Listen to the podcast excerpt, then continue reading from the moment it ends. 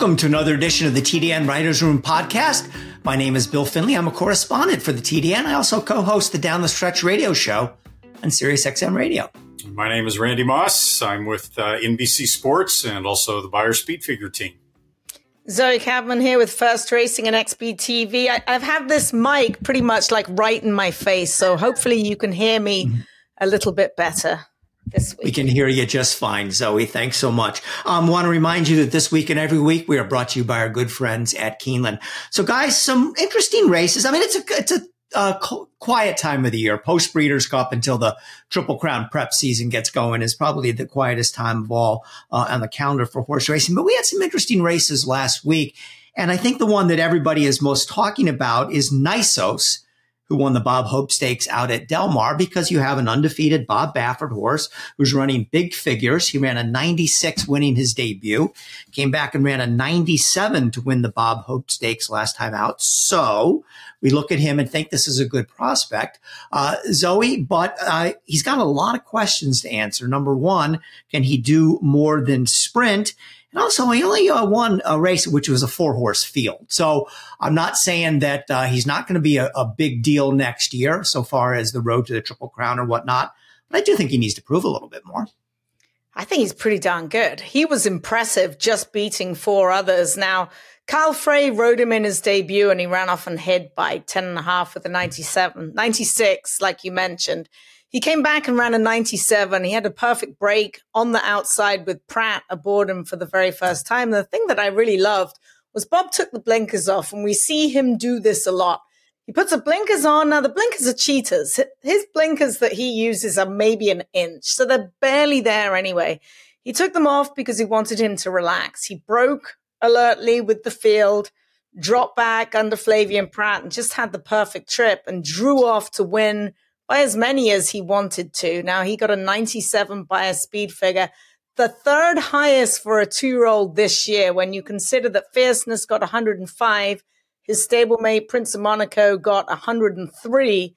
He's very, very good. And right now he looks like a steal. They paid 550,000 for him at the OBS April two year old sale. Best of luck sold him. You know, I remember looking at him at the two year old sale and he's, he's pretty compact. Like he looks like a strong, good moving. I'm not going to say he looks like a sprinter, but he's got a bit more body than your average Nyquist does.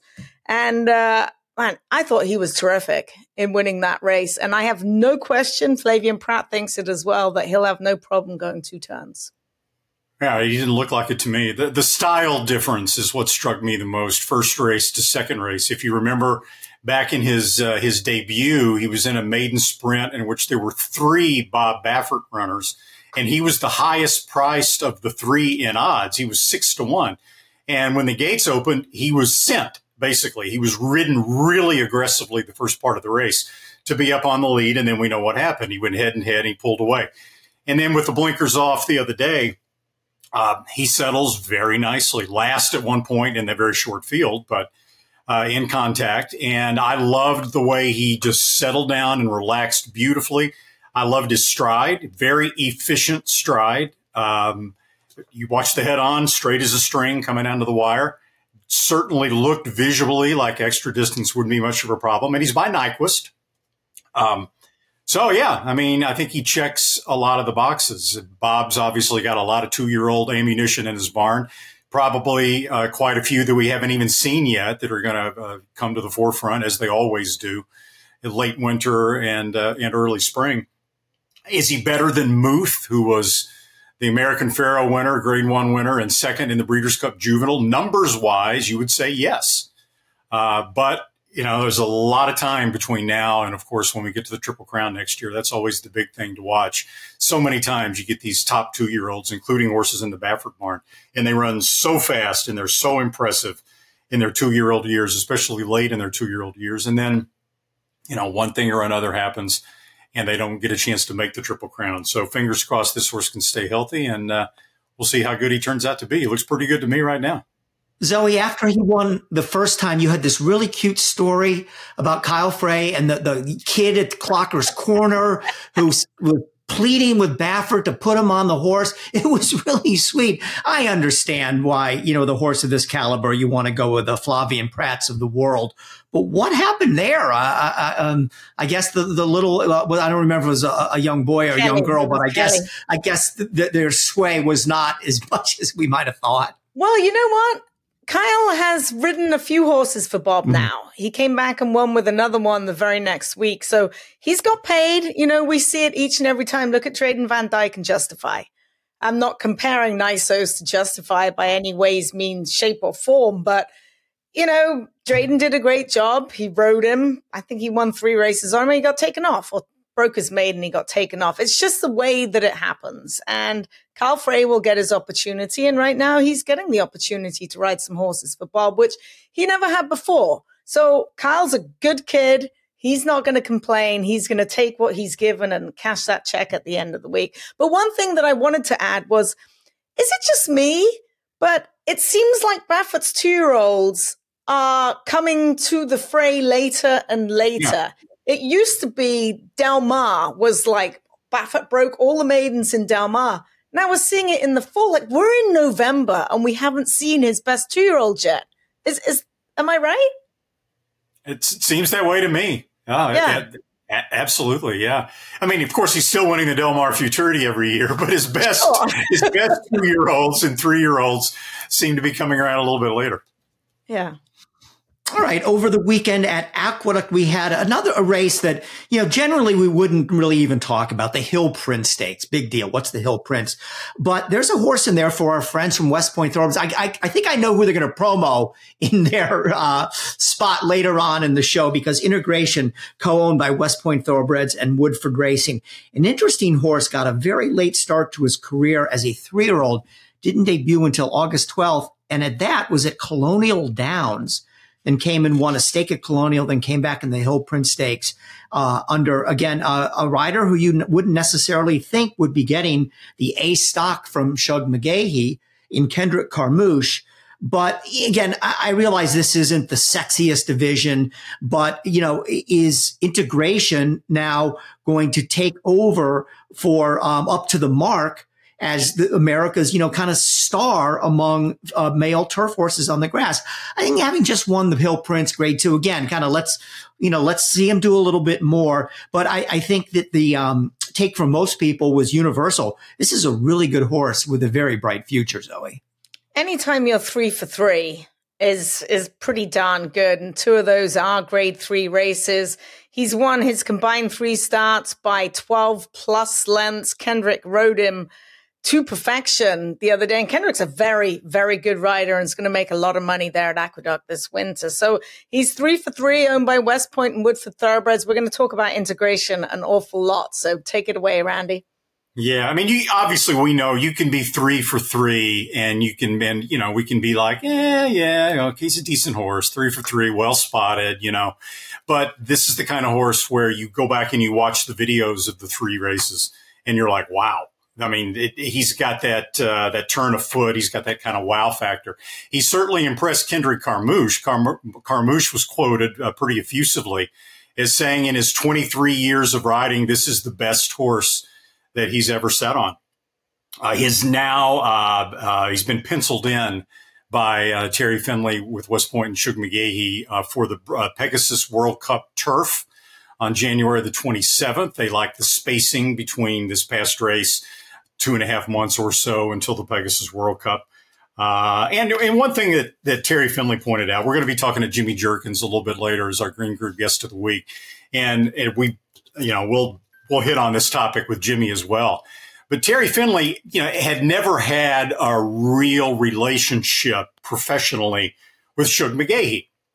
And he was like, you know, that's what's so special about horse racing is that we have these Hall of Famers in their 70s and Wayne Lukas in his late 80s that are still coming to the barn every day, that are still doing it, that are still working hard, that have all this experience, you know, why not try to take advantage of that? And that was one of the reasons why integration wound up with Shug McGaughey, and it's been uh, nothing but successful so far, obviously. Yeah, we'll keep an eye on him. Now, this horse is not the best sprinter out there. Um, he ran fifth in the Breeders' Cup, a matter of fact. But we need a new award in horse racing for the coolest horse in training. And if we can get them to have that award, special eclipse award, you have three year old champion, turf champion, horse of the year, and the coolest horse in horse racing, it's a slam dunk. How about the chosen Vron? How can you not love this horse. He had won eight straight races before the Breeders' Cup, including the Grade One uh, Bing Crosby, and, and, didn't run badly in the Breeders' Cup at all. He just wasn't quite as good enough to beat those kind of horses. Then he comes back two weeks later in the Cary Grant and wins that for the second straight year. He's won eight straight races versus California breds. He's a five-year-old gelding. He seems as sound as they come. I think this is a horse we're going to be talking about for some time. Then how about the poor horse that keeps running second to him? Big City Lights, fourth straight start where he finished second to the chosen Vron. So um, I am advocating for a new award, and we can call it. We can even name it the Chosen Vron Award, and we're going to give it each year to the most admirable, coolest horse out there in horse racing. Well, the part owners, John and Dorita Sondrica, would absolutely love that. So I'll be sure to tell them. In fact, I know that John's a big listener. So kudos to them for winning. I mean, who wouldn't want a five year old Calbred who's as sound as a pound? He's made over a million dollars. He shows up every single time. He's a grade one winner. It's not like he's just beaten Calbreds. He is a legitimate grade one winner who hopefully we'll see for a couple more years. And he won in a gallop the other day. Really cool little horse. And uh, Kruljac's done a fantastic job with him. Yeah, they've done right by the horse. When the horse yeah. has needed time, they've given the horse time. They've been very patient with him at times and it's and it's paid off. Uh, they spotted him well. You had to try the Breeders' Cup Sprint. You're in Southern California. Mm-hmm. Horse has won eight races in a row. He's coming off a, a stakes win against Open Company. You got to give it a shot. Okay, he was over his head in there as it turned out. Didn't give up. Tried hard. This race pops up 14 days later. And Kruljac was pointed to saying, you know, I was quoted as saying, you know, I, I don't want to run him back that quickly in a perfect world, but there's really not much on the horizon for him immediately after this race. He came out of the Breeders' Cup well. I'm just going to put him back in here. And I mean, the horse has won 10 out of 12 lifetime starts against California breds. So he dominates in a situation like that. Uh, really, really cool horse. The TDN Writers Room is brought to you by Keeneland. Make plans to attend the Keeneland January Horses of All Ages sale taking place from January the 8th to January the 11th. Keeneland January Horses of All Ages sale is noted for high quality broodmare prospects and short yearlings and for being among the final opportunities for breeders to obtain stock as the breeding season nears. I'll get through this eventually. Supplemental entries are still being accepted. We'll be right back after this message from Keeneland.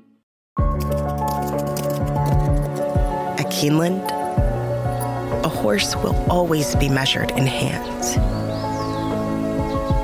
Hands that see, that sense, that speak.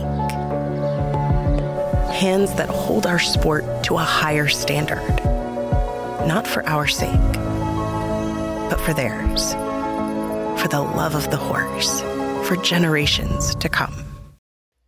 Each week on the TDN Writers Room, we bring you the fastest horse of the week, sponsored by the Fast Sires at WinStar Farm. This week's Stallion Global Campaign. Fast son of Curlin, who had 18 six figure yearlings, sell this year to some of the top names in the business, and whose first two year olds will hit the track in 2024. Global Campaign won six of his 10 starts on the track, including the Woodward Stakes, earned four triple digit Beyers, and pedigree wise, he's a half brother to Bolt d'Oro. That's Global Campaign standing at WinStar Farm. Fastest horse of the week this year, times three. We had a three way tie, each with a 100 Beyer speed figure. We've talked about the chosen Vron, uh, winning the Cary Grant on Del Mar on Saturday. The second one, Also at Del Mar on Friday in an allowance race, Fort Bragg from the Bob Baffert stable won very impressively. Finally back on a fast track, and he's now being pointed, we're told, for the Malibu Stakes at Santa Anita. And then aggregation on Sunday in an allowance race at Aqueduct. A one mile allowance also earned a 100 Beyer speed figure. Owner Seth Klarman had aggregation in the November Horses of Racing Age sale, pulled him from that sale, and he may be glad he did. Chad Brown, the trainer there of aggregation.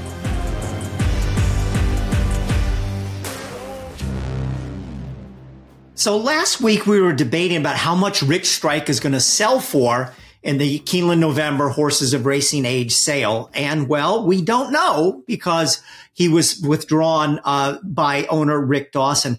Um, you know, I don't know what to make of the situation now because, you know, we, we don't have a whole lot of information here. Um, the horse hasn't raced in ages. Um, he is only in quote unquote light training. Nothing has been said about, you know, him coming back, when he's going to come back, what their plans are now. All we know is, um, you know, this was, we've seen plan A, plan B, plan C. What is plan D? I don't really know. I, I think this is an easy horse to root for. I mean, some people, you know, ah, he was never should have won the Derby. He was 80 to one and who the heck is Sonny Leon and all that kind of stuff. But I'd love to see him get back into uh, good form and, and, and be a competitive against top class horses. But at this point, you know, there's just, it's just a guessing game now. And, you know, uh, Rick Dawson, uh, has said that, you know, he'll have more to say about this, uh, in the weeks ahead. But, um, anyways, we don't have to worry about how much he was going to sell for. And, uh, what's his future? Who knows? I mean, eh, there must not have been any offers from any stud deals. And I think Randy hit the nail on the head. They should have run him through and see if the Japanese wanted him. Maybe they didn't. Maybe they didn't get any bites at all. I, have got no idea he's obviously got a little bit of a soundness issue because he hasn't done anything for quite some time. Bill Mott pulled the plug on him. So I, I'm at a loss. I, I don't know. Zoe, could they could it have been that they put a reserve on him and he was told behind the scenes, "You're not getting this." Could, could that is that among the possibilities? I mean, yes, maybe, but no one really knows what the reserve is until they go up there. So, right. Um, I I don't know. I wish I had an answer. So here's the way I look at it. Uh, as a Kentucky Derby winner, he's going to have a certain amount of residual value. Okay. And it's, it's not like, you know, he didn't have any decent races at all after the Kentucky Derby. He probably should have won the Lukas Classic. Uh, he ran reasonably well in the Travers. I think he finished fourth.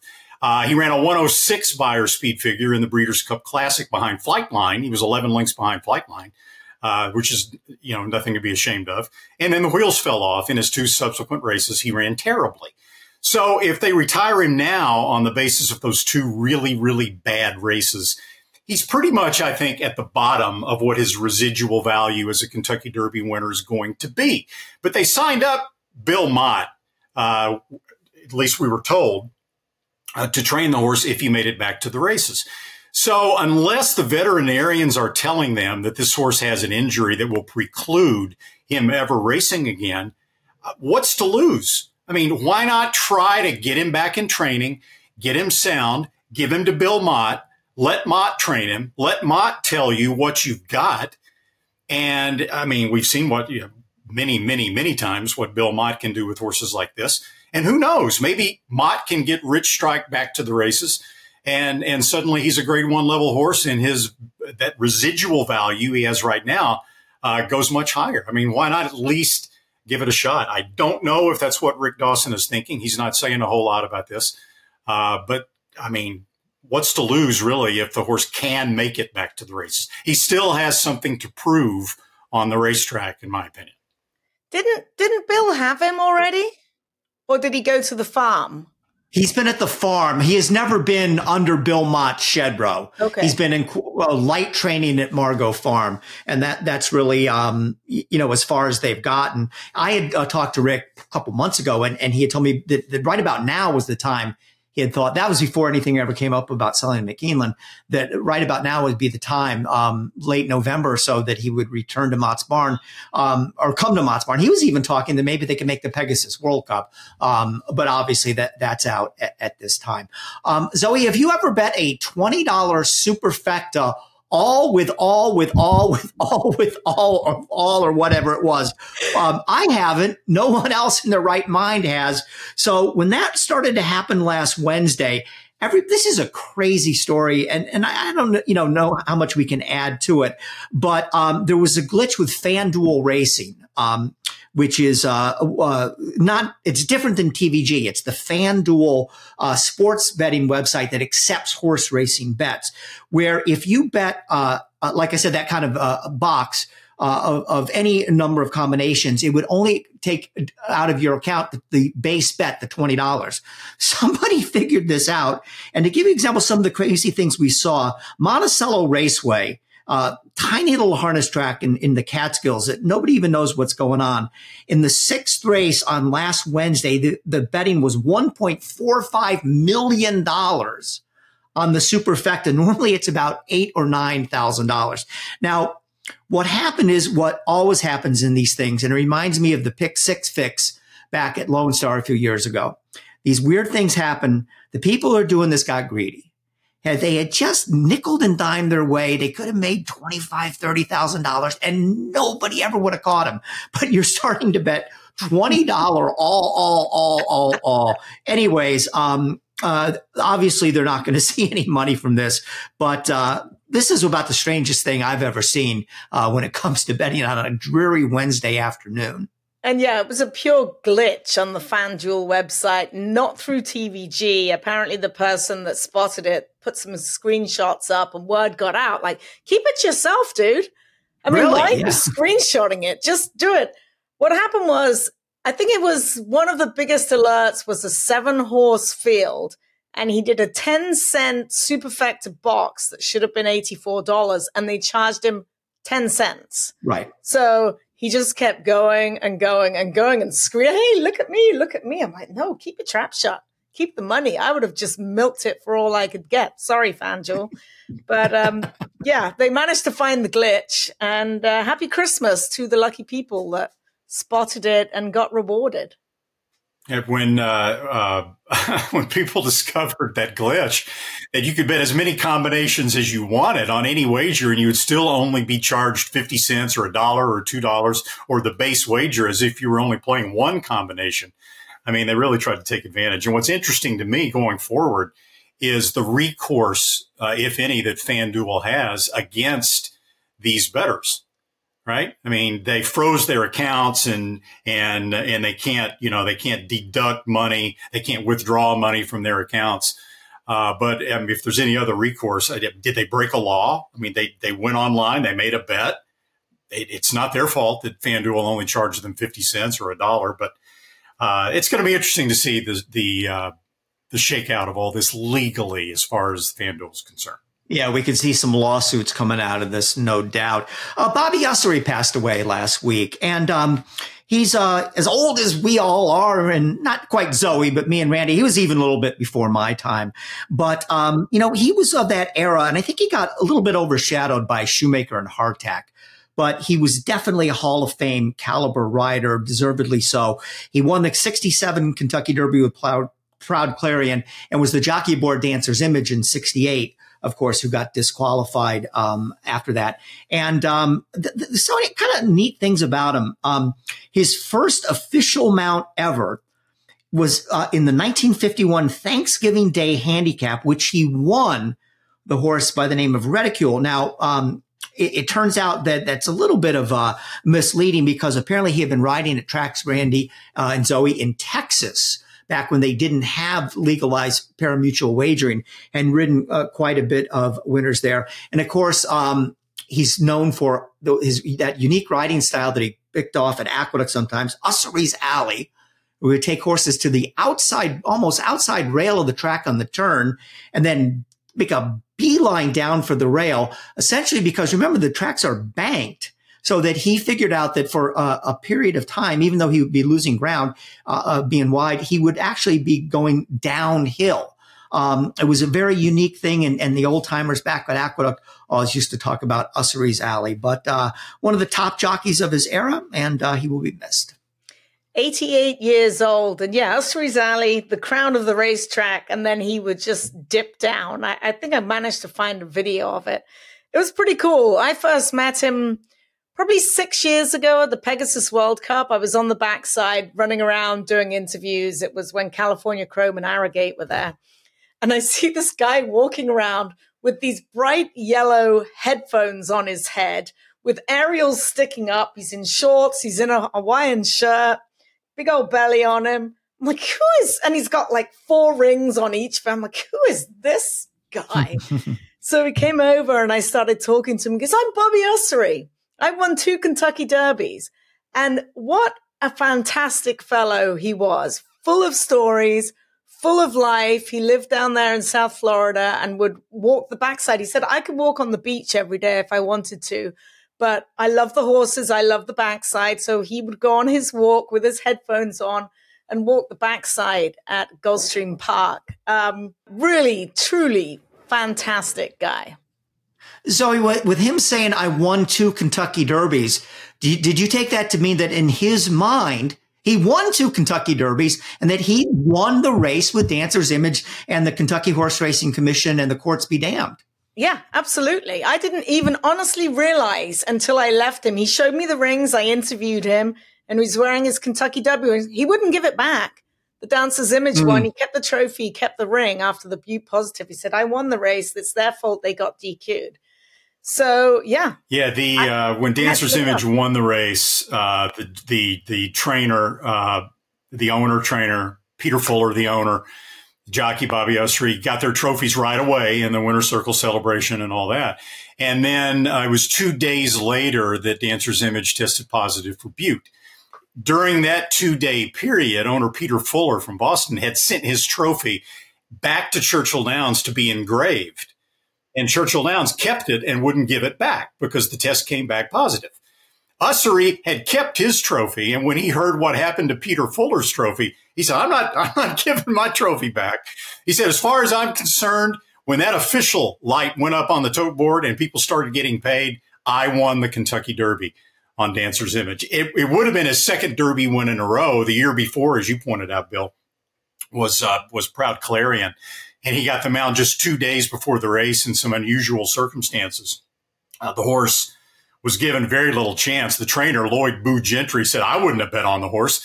He was 30 to 1, and uh, yet Ussery beat, uh, beat Damascus and some other top horses in there uh, to pull the big upset. When Zoe said she met Bobby Ussery on the backside at Gulfstream Park, I thought she was going to say she met him at Starbucks at Gulfstream Park because that's where I met him. That's where Bobby Ussery would hold court every morning in Hallandale at that Starbucks in the shopping center right across the street from Gulfstream Park. He'd sit out there on the patio in his chair and he'd have a bunch of his cronies all around and they'd all be telling stories. Uh, he was quite the uh, quite the outgoing, interesting guy. He'll be missed. The TDN Writers Room brought to you by the Pennsylvania Horse Breeders Association. We may have another Pennsylvania bred star in the making. It's two-year-old filly Aoife's Magic, who is now a perfect three for three after winning last Wednesday at Parx in an allowance by more than six lengths. She had broken her maiden by 10 lengths and then came back two weeks after that to win the Imply Stakes by four and a quarter lengths. She is by Pennsylvania's own Smarty Jones. Meanwhile, the card for this Wednesday night at Penn National features three stakes races. The Shamrock Stakes for fillies and mares, Pennsylvania bred. And then next Tuesday, Parx features the Pennsylvania bred nursery stakes for two year olds. Both those races worth $100,000. And don't forget the last leg of that million dollar two year old PA sired PA bred stallion series. December 27th, two $200,000 races at a mile and 70 yards, Colts and fillies. Check the PABredcom pabred.com website to make sure your two year old is nominated, or you can just email at info at pabred.com. PA Bred, I think we've built a, a brand at this point. The state of Pennsylvania has the best breeders program in the entire United States. Angel of Empire wins the Arkansas Derby and wins it clear. Caravel in the Breeders' Cup Turf Sprint. Pennsylvania and the PHBA have the best state bred program in the country, bar none. The best Breeders' Awards and Stallion Awards in the country. The TDN Writers Room also brought to you by The Green Group, a tax accounting and advisory firm specializing in the thoroughbred industry and designed to save you money on your taxes. And we welcome in now the Green Group guest of the week. It's Jimmy Jerkens. You, of course, remember him from his many years as one of the top trainers on the New York circuit. And recently, uh, and it was not uh, his first choice, and we'll get into that. He moved his base of operation He moved to Saudi Arabia to accept a job as a private trainer there. Uh, welcome, Jimmy. Now, Jimmy, I interviewed you back um, in the summer uh, when you just gotten there and you hadn't won a race yet, and you frankly seemed pretty discouraged. But lo and behold, you look at your record now. Um, I believe this is up to date. You've won 12 races out of 60 starters. That's a 20% clip since uh, October 28th. You've won six races. What's been the difference? Why are you now uh, getting to the winner circle? It's hard to say, but it, uh, track is so deep and slow. I think they needed uh, they needed a run over it. To be honest with you, and uh, most of the horses ran back in Taif better uh, each succeeding start. So, uh, and uh, they weren't overrun. They weren't they weren't over raced in Taif like some of the horses are. And uh, and we came home to Riyadh with some fresh horses, and they popped right away. So, Jimmy, well, yeah, we all know over here there are differences between you know Saratoga and Belmont and Saratoga and Monmouth. My God, the differences between New York and Saudi Arabia have got to be just absolutely immense. What what are the biggest differences in your profession and doing what you do, where you are now compared to what it was like in New York? Well, like you said, though the track condition mostly. Um, the, the, track here in Riyadh is it's beautiful. It's got a it's got a great bounce to it, and uh, I don't really I'm not really sure the composition of it, but it really has a nice bounce to it. It's much much faster in the mornings though than it is in the afternoon races and, and night races. So you got to be kind of tricky there. You know, a horse might fool you with with his works in the morning, and then in the afternoon still get tired because it is much different for some reason. I guess from drying out. I guess from drying out from the sun all day has something to do with it. But uh, um, the horses are. I mean, the horses I have. I have nice horses. They're they're they're tough. They've uh, most of them hold up to. They love to train, and you know they're they're quality horses, and they're starting to they're starting to round to form and uh, you know seem to seem to be benefiting from training hard and and uh, you don't see much. Uh, most of the most of the style here is to run, run, run. I see a lot of you see the same horses running every week, and um, really, I kind of we took a kind of a different approach. We kind of wanted to see see what it would be like to send a kind of a fresher horse over there. I've been here a little over five months, like five and a half months, and uh, I think I only have one horse that's run that's run four times. So uh, you know, we're trying to we're trying to.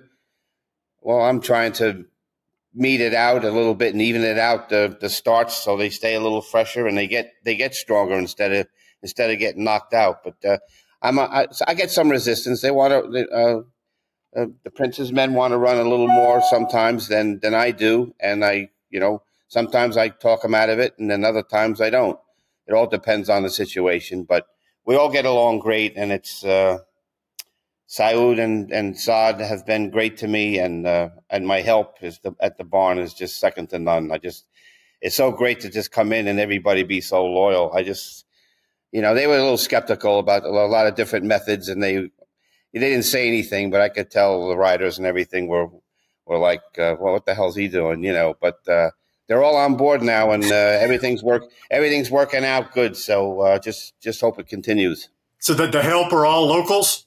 Yeah, they're, well, the the riders are the riders are Saudi, and uh, the grooms are are, are mixed. They're uh, Ethiopians, Moroccans, and uh, Indians, and uh, Pakistanis, and you know, and they're they're all they're all there to work, and they work seven days a week, and they do a great job, and they got to walk they got to walk their horses to the track every day. It's good 20, 25 minutes away.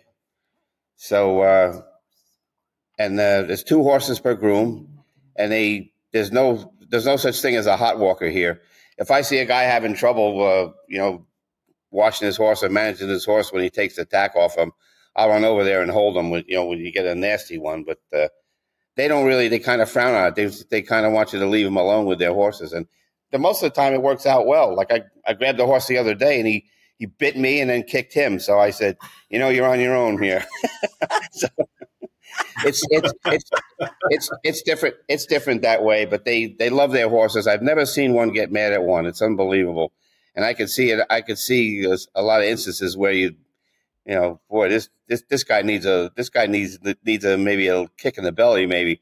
But they never they never do it. It's, it's great to see. They really they love their horses and they they love the job, and uh, I'm very happy with it. So, Jimmy, great to see you. What what have been the biggest challenges for you when you first went over there to have to adapt to? I mean, climate, language, meters as opposed to furlongs. I mean, I'm drinking a cup of tea. Show us what you're drinking right now. What, Fake what, wine. what are we drinking there, Jimmy? Non-alcoholic red wine.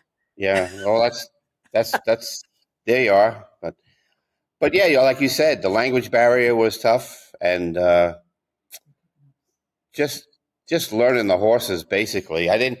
I was I was kind of I was kind of upset with the amount of information I got when I got here. You know, you don't have past performances to look up. You don't have even when you're running a race, you you don't know who the speed of the race is unless you remember from last time. There's not uh, there isn't any there isn't really any documentation of of what's going on. So it's I it, like I said now now I know a lot of the horses by memory and if they have speed or not. So uh, a lot of a lot of uh, a lot of pace setters are used here for that reason because well we want to we want to ensure a decent pace for our other horse and sometimes you say well there's got to be there's got to be a sufficient pace in here i don't think that's necessary you know we go back and forth and make a decision but uh, that that's the thing that took me a while to get going was the lack of information and i couldn't really i couldn't really gauge the horses uh, good enough to to to know where they to know where they should run there's a there's a rating system here. Uh, there's no one other than two other ends, three other ends, dropping a horse down. There's none of that. You um, they drop your horse down. Let's put it that way. If your horse runs bad a couple of times, his rating will drop, and then you look for a race where the where the rating's lower. But that takes a good while, and you know, of course, no one wants to do that. So you don't have to worry about your owners wanting to cash a bet, Jimmy. No. No, unless they uh, unless there's something going on on the side, I don't know. But uh, it's it's it, that's that's strange too. I mean, you just you just go over there in the races. There's there's people at the races, and it's uh, you know there's no there's no no hustle and bustle of who's betting on who or nothing. It's just it's just racing. It's it's strange, but it's kind of good. And uh, and the horses, I'll tell you, the horses are getting better and better here. You can't believe the pedigrees you see. There's a horse. He hasn't been running any good, but there's a horse here by War Front out of Lady Eli. His name is H HMS Endeavor, and he has he's been running terrible, but it's been on it's been all dirt. So I guess I guess they're just waiting for the turf to open up. but uh, but a horse just won here the other day uh, that Brittany Russell had in the states by Justify out of a mare I had for Peter Blum named Spark. Name was Rebellious Stage. He was bought for two hundred thousand by King Abdullah King Abdullah Abdulaziz, who's they call it the, the white stable. His silks are white with a, a, red stripe and a green helmet, and he's very very strong this year, especially with the with the young horses. And there's a lot of I don't know how he did. He came up with a lot of there's a lot of American pedigrees, and they're they're cleaning up here. Mm-hmm. Jimmy, let's go back a few years ago, and you were a top New York trainer. You had a, you obviously everyone knows who your father was, a, a, a, person that most people would describe as a genius. You were doing well, winning races. Lo and behold, the last couple years before you left for Saudi Arabia, you yourself admitted this. This you you weren't making a living. You couldn't keep your head above water. Uh, you were winning very few races a year. What happened? How did you go from from the Jimmy Jerkens of maybe 1990 to the Jimmy Jerkin or 1995 to the Jimmy Jerkens of say 2020, 20, 2021? I don't know. It's really it's really hard to say. Uh, you know, in, in, in, that capacity, how it happened that bad. I mean, uh, you know, I, I, I could have done things different. I wasn't. Uh, well, the thing I think that hurt me the most was when things were really really good.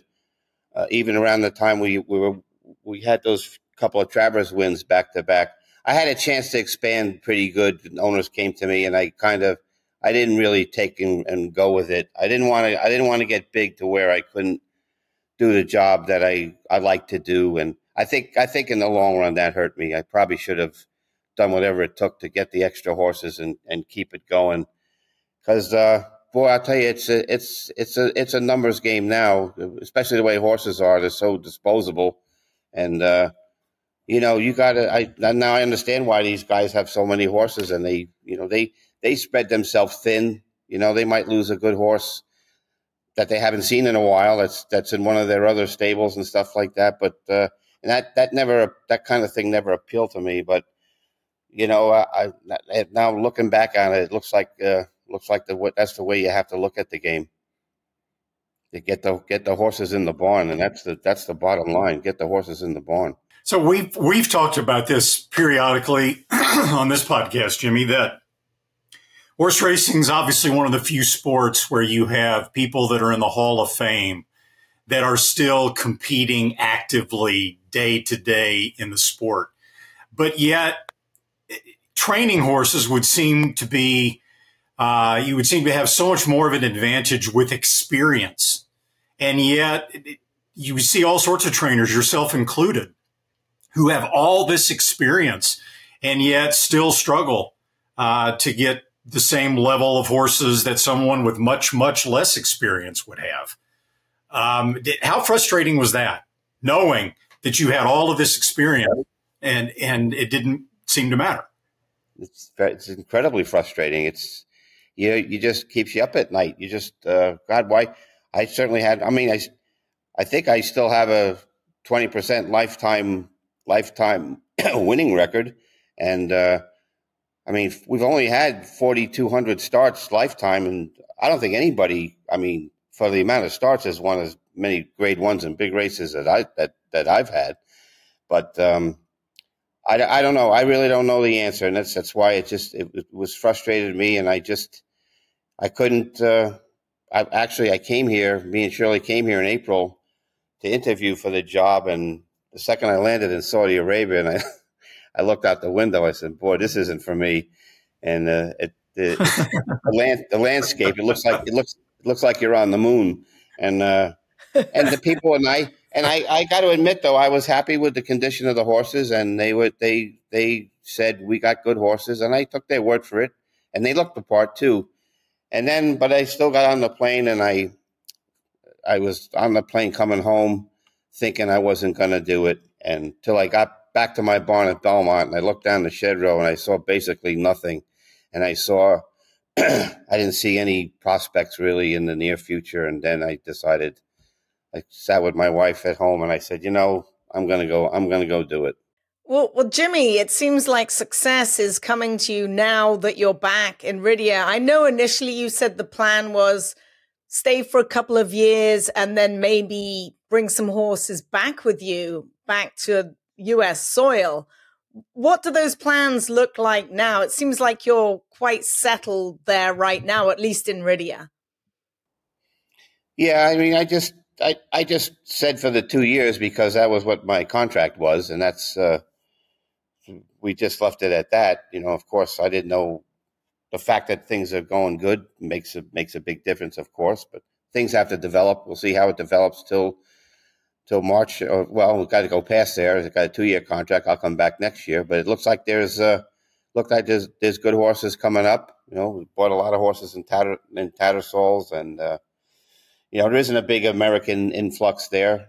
Uh, they they like to they like to buy English. and I don't, which I'm not I'm not that familiar with the bloodlines, but uh, I'm I'm learning them. You know, I'm learning I'm learning the who the sprinter types are and who the distance horses are, and you know you just got to hope you know, they're, but they're all they all got uh, they're all running on turf. So you know, you just got to when they come here, you just got to hope they take to the dirt. That's the biggest thing. So we've had a couple that just didn't pan out. Because- Are you starting to enjoy it now? Now that you have your feet underneath you, Shirley's with you. Riyadh seems like a, a little bit more of a community based, bit bit more fun over there. Is it is it starting to be fun, Jimmy? Yes, yeah, it is, and it's a it's, it's a lot more fun than Riyadh. Taif's really it's it's uh, off the beaten path. It's it's nice. The weather's very nice. It's in the mountains, and uh, it, it's so hot in in Riyadh during August that you it, it's you can't it's unbearable. You can't you can't have racing here. And in Taif, it gets very hot in the in the in the middle of the day, but as soon as the sun goes down, it's it's very pleasant and uh, the weather's the very weather's very pleasant. But it's it's it's an old it's an old uh, it's an old town. It's kind of set in its ways. It's a lot stricter uh, in its ways than than Riyadh is, and it's it's basically for me it's basically all horses and that's it. You know, which is which is okay. I mean, go to bed and get something to eat, go to bed and get up and take care of the horses is pretty much what Taif was like. But it's not much different in Riyadh, to be honest with you. But at least if you want to do something, you can. You know. Jimmy, how many horses do you have, and and do you have any that we'll see on the Saudi Cup card? We have about fifty-five, and we should have quite a few in the uh, uh, uh Saudi Cup days. You know, where we we're gonna uh, we have we have a lot of open horses and a lot of cup cup style horses. Um, like I said, a lot of them are a lot of them are up in age. We have some that have uh, that are like five and six and seven. You know, we're a little light on the three year olds this year. It wasn't by wasn't by design, but it's uh, it's just unfortunately they had to buy a couple of three year olds at Tattersalls. Uh, one by Dubawi, who I haven't run yet. His name is Tabaretta, who I really really like. And there's a race for straight three year olds, which is you don't see much in the program this late in the year. One for straight three year olds going 1600 meters in another three weeks that I'm looking to run him in, and then hope he runs big and takes off from there. But uh, there's a lot of very useful horses, and there's a we got a lot of horses that are really uh, really rounding into form. So with any luck, we should have we should be busy Saudi week. Well, Jimmy, if you really like one of your horses on Saudi week and you want to get down, uh, just get in touch with us, and we, we we'll figure out how to get a bet down for you. All right. Great, thanks. Appreciate it. Well, Jimmy, I want to thank you so much for your time. It's good to see that big smile on your faces. Obviously, uh, you've figured Saudi Arabian racing out. And uh, the Jimmy Jerkens that we know is that steady 20% trainer. Uh, it looks like he's back in Saudi Arabia. Thanks so much for spending some time with us here on the uh, TDN Writers Room podcast and continued success in Saudi Arabia. I appreciate it, Bill, and everybody else. It was nice to be on. Nice to see some familiar faces. Does Jimmy Jerkens have to file an income tax return in Saudi Arabia? I think, I think he probably does. So as good, you know, the reach of the United States government goes everywhere. So as the Green Group guest of the week, Jimmy will receive a free one hour tax consultation with Len Green and the Green Group. For more information on how the Green Group can save you taxes, even if you may happen to be living in Saudi Arabia right now, visit www.greenco.com. Are you paying too much in taxes? The Green Group can help.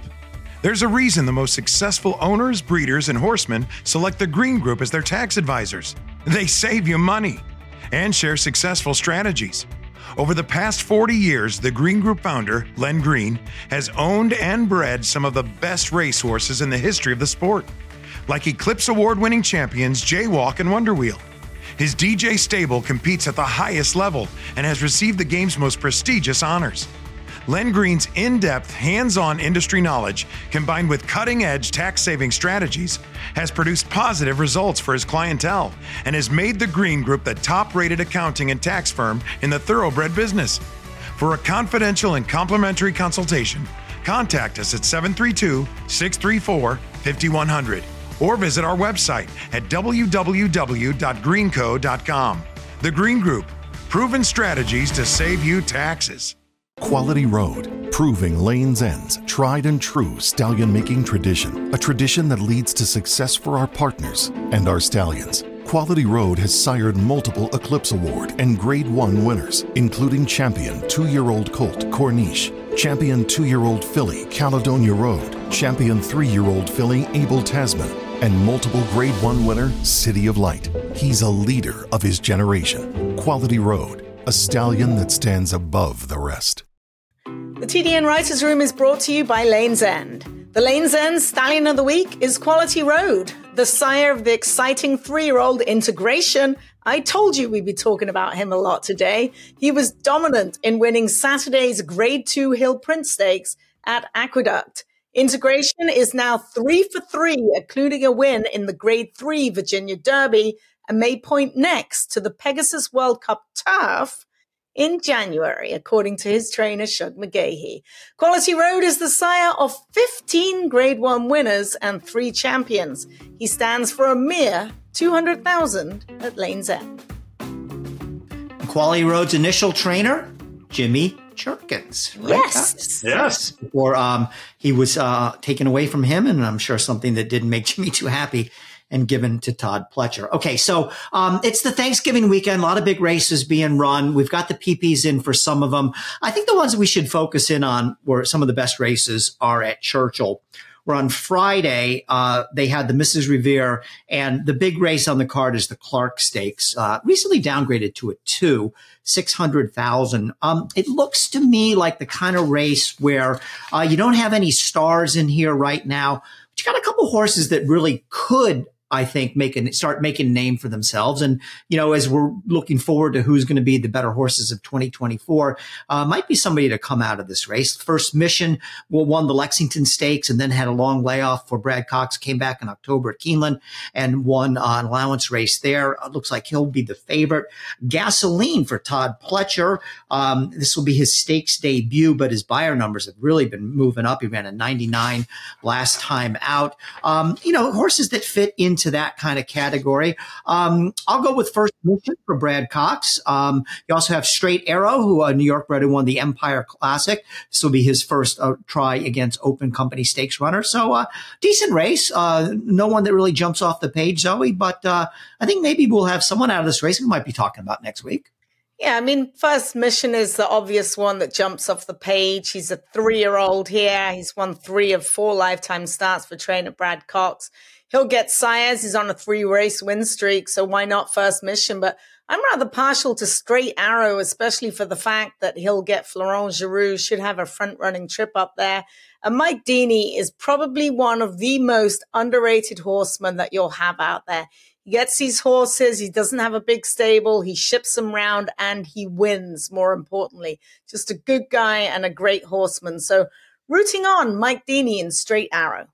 I'm going to take a shot with the horse that uh, that Bill mentioned from the Pletcher barn, making a stakes debut, Gasoline. I mean, I know you look at some of these horses like First Mission and others who have all sorts of graded stakes experience, and Gasoline's run 11 times, and this will be his very first stakes effort. But it looks to me like in his last couple of races, they've uh, performed a little bit of a strategic change in the way Gasoline is being ridden. He'd been up on the pace in most of his recent races and then decided to take him back a little bit. He's two for two with that new running style, including a big five length win last time over Giant Game with that 99 Beyer. So five to one in the morning line, top Beyer speed figure. That's good enough for me. I'll take, uh, I'll take gasoline in that spot. Saturday at Churchill is that all two. This is a fun card. I look forward to this every uh, year. That all two year old racing, the entire card, including three stakes. And um, I want to start off with the one, um, the Ed Brown Stakes at six and a half furlongs. Normally, again, this is probably a race we wouldn't spend much time on, but we have the Churchill Downs version of Nysos in here, the horse that we were talked about at the beginning of the show, and that's Booth. Trained by Steve Asmussen, broke his maiden by five and three quarter lengths and got a 96 Hasn't uh, that was on October 7th at Keeneland, comes back here at six and a half furlongs. Can he pull a nice house and go two for two and run another high 90s Beyer? Well, certainly would seem to be within the realm of possibility. One a difference, if you know, uh, if you're going to compare these two horses, first of all, Booth hasn't won that second race yet, but he's by Mitole, so there would be legitimate questions about uh, whether or not his career is going to be as a sprinter. Nothing wrong with that. Steve Asmussen has won a ton of money for his owners with some very fast sprinters. Maybe Booth will be one of his three year old stars of next year.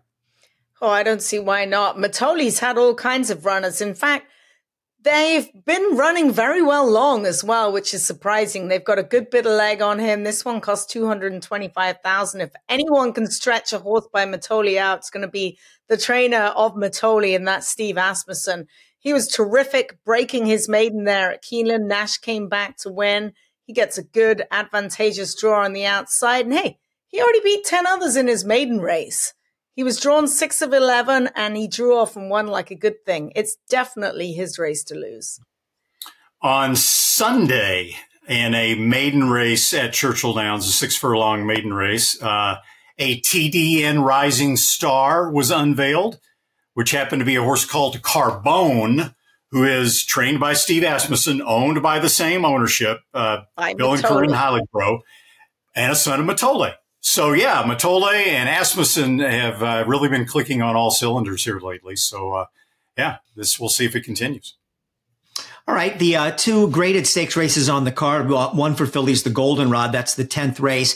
Uh, this race came up pretty tough. Um, again, there's some horses in here that uh, you, you, know need to move up and prove that they can win at the next level. Central Avenue was second behind Just FYI in the Frizette. Nothing wrong with that, knowing what Just FYI, of course, came back to win the Breeders' Cup Juvenile Fillies. West Sunset is coming out of a big blowout win in the Rags to Riches Stakes, owned by Gary and Mary West trained by Brad Cox by their uh, by West Coast, a homebred horse I like though is Torpedo Anna, trained by Ken McPeek. See, Randy is nodding in agreement. Um, this horse last time out, I don't know who uh, she beat, but she just crushed the horses in that race. Allowance race at Churchill on November 10th, coming back in for modern standards a little bit quick in 15 days. That was a huge win. And, you know, it goes a little bit unnoticed um, and doesn't quite get the credit he deserves. This horse cost $40,000 at the sales. Kenny McPeek has yeah. turned a lot of horses that cost under six figures into you know big time stars. Is this another one? Uh, we'll find out on uh, uh, Saturday at Churchill. But um, this is a good race. I'm looking forward to it. We're going to talk about the Kentucky Jockey Club uh, afterwards. This is this the Filly race is the best race of the day. It's a much better race than the Colt race. Well, I think you hit the big three on the head there. Central Avenue, West Sunset, and Torpedo Anna. And Kenny McPeek gets plenty of praise for picking out cheaper horses and winning with them. He does a very good job indeed. This really didn't get the best of trips last time, and she just ran off and hid, winning by nine under Hernandez, who rides back. She's drawn on the outside. Central Avenue will be flying under the radar just a little bit. She got a horrible trip last time against just FYI in the grade one Frizette. So don't discount her, but those are definitely the top three that you need. Yeah. No fig for Central Avenue. So I'm tossing Central Avenue. Um, West Sunset. Yeah. I mean, she got a rags to riches win by six and three quarters lengths, trained by Brad Cox but it was on a sloppy racetrack, an uncontested early lead that she's probably not going to get here. That's the kind of horse that you typically try to take a, ch- a shot against if you're betting. So I like an exact in here. I like Torpedo Anna, Bill's horse, uh, with a horse called Intricate from the number two post position, Brendan Walsh, son of Gun Runner. Uh, looked visually very impressive in his maiden win, uh, tracking a very slow pace at a mile and a 16th at Keeneland. A lot of times, if they're going a really slow pace, it's hard to visually make a huge move into very slow fractions as they're speeding up. But this horse did it and uh, was very eye catching that move that he made. Uh, drew off and won nicely. So that's my goldenrod exacta, Bill. Torpedo, Anna, and Intricate. Back and forth. Back and forth. There you go. The Kentucky Jockey Club Super Saver won this in 2009, went on to win uh, the Kentucky Derby. Like I said, uh, not uh, the uh, strongest group. Um, and maybe next week on the West Point uh, uh, segment where we talk about their success, we might be talking about a horse by the name of Stretch Ride, trained by Dale Romans, is two for two, won at Keeneland last time out in a allowance race with an 87 Beyer, a clear favorite. And, and I hate to say this, somebody help me please with the pronunciation of the rider's last name, Martin Quan Chuan. Any Bazoe? Anybody? C H U A N. Um, he's winning 24% at the meet, but he's only had 20 winners on the year. So, and this horse um, originally sold for five thousand dollars, but I believe was then pinhooked and sold overseas. If I'm correct about that, we'll have to. Uh, uh, yeah, that, this is definitely the horse uh, that that uh, I think was sold at, at, one of the European sales after the five thousand dollar sale at Fasig-Tipton in October. But a, originally sold for five thousand and would be the favorite in a grade two for 400,000. Um, how about Awesome Road 2 from Brad Cox? Um, look, very good winning his maiden. I have no idea what happened to him in the Breeders' uh, Futurity where he ran up the track. If you can draw a line through that race, uh, he certainly got a chance, Zoe. Oh yeah, he definitely got a shot for for Brad Cox there. Definitely put a line through that. I'm not really not sure what happened um, that day. We all know Locks was much the best in there, but I'm I'm with you, and perhaps this could be Dale Romans' coming out party. He's been quiet of late, but every so often he pops up with a really, really good horse indeed. So this is kind of his MO. Uh, horse is perfect two for two. Wasn't favored last time, but likely will be favored off of that big 87 Beyers speed figure. So he most certainly is the one to beat in here. You, guys are both just drawing a line through that last race of Awesome Road. Huh? Just draw a line through it. I, I, I hate it when trainers say that. I'm going to draw a line through that as if it never happened. Right? Um, look, I, I, think Stretch Ride's the horse to beat. But the interesting thing about Awesome Road is that uh, we did the Breeders' Futurity on NBC, and uh, we talked to Brad Cox before the race, and he had, of course, he had uh, Timberlake both of them in Kentucky and sent Timberlake to New York because he thought he would be a better one turn horse to run in the Champagne and kept Awesome Road to run two turns in the Breeders' Futurity at Keeneland. And Brad is, it was very high on Awesome Road. I asked him point blank, said, How good is Awesome Road? He said, Very good. So I thought, wow. And so he's, you know, he's bet down to three to one in the Breeders' Futurity and, and never lifts his feet. And he runs terribly. I, I didn't see any excuses in the running. Uh, apologies. I meant to reach out to Brad and ask him if the horse did come up with any excuses, but I never quite got around to that. If he does have a legitimate excuse for that last race, or if he got up on the wrong side of the stall and you really can just draw a line through it as if it never ever happened, uh, then he may be the best horse in the race. But uh, in the meantime, I think Stretch Ride is the horse to beat. The TDN Writers Room is brought to you by XBTV. This week's work of the week is Hijazi. He cost 3.55 million as a two-year-old, and he came back to work four furlongs in 49 and four for Bob Baffert on Friday. Now he took the summer off. He came back with a five and a half length win in a Santa Anita allowance race on November the 3rd, and now heads for the Malibu Stakes on opening day, December the 26th at Santa Anita, where his main competition will actually be from his own stable. Baffert also plans to run Speedboat Beach and Fort Bragg, an impressive allowance winner at Del Mar this weekend. We'll be right back after this message from XBTV. All the thrills. Fraction of the bills. Experience the power of the partnership. Change your life, make new friends, and compete at the highest level of thoroughbred racing.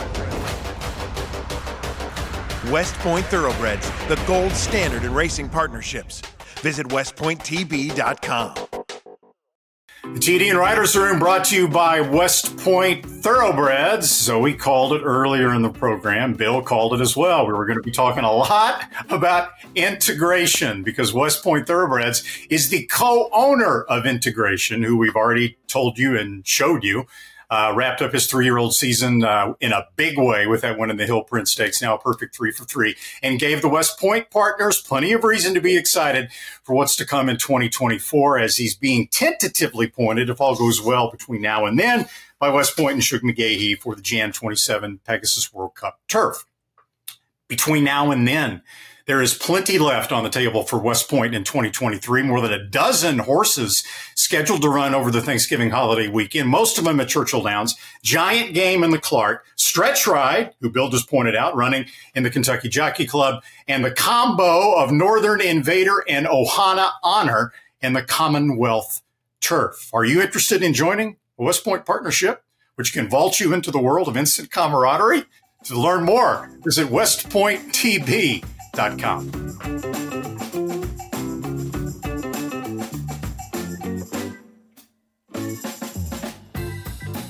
All right, that's a wrap on this week's show. I want to thank my partners, Randy Moss and Zoe Cadman, our Green Group guests of the week, Jimmy Jerkens, our producers, Katie Petrunyak and Anthony LaRocca, our editors, Aaliyah LaRocca and Nathan Wilkinson. Have a great Thanksgiving, everybody. I'll talk to you next week.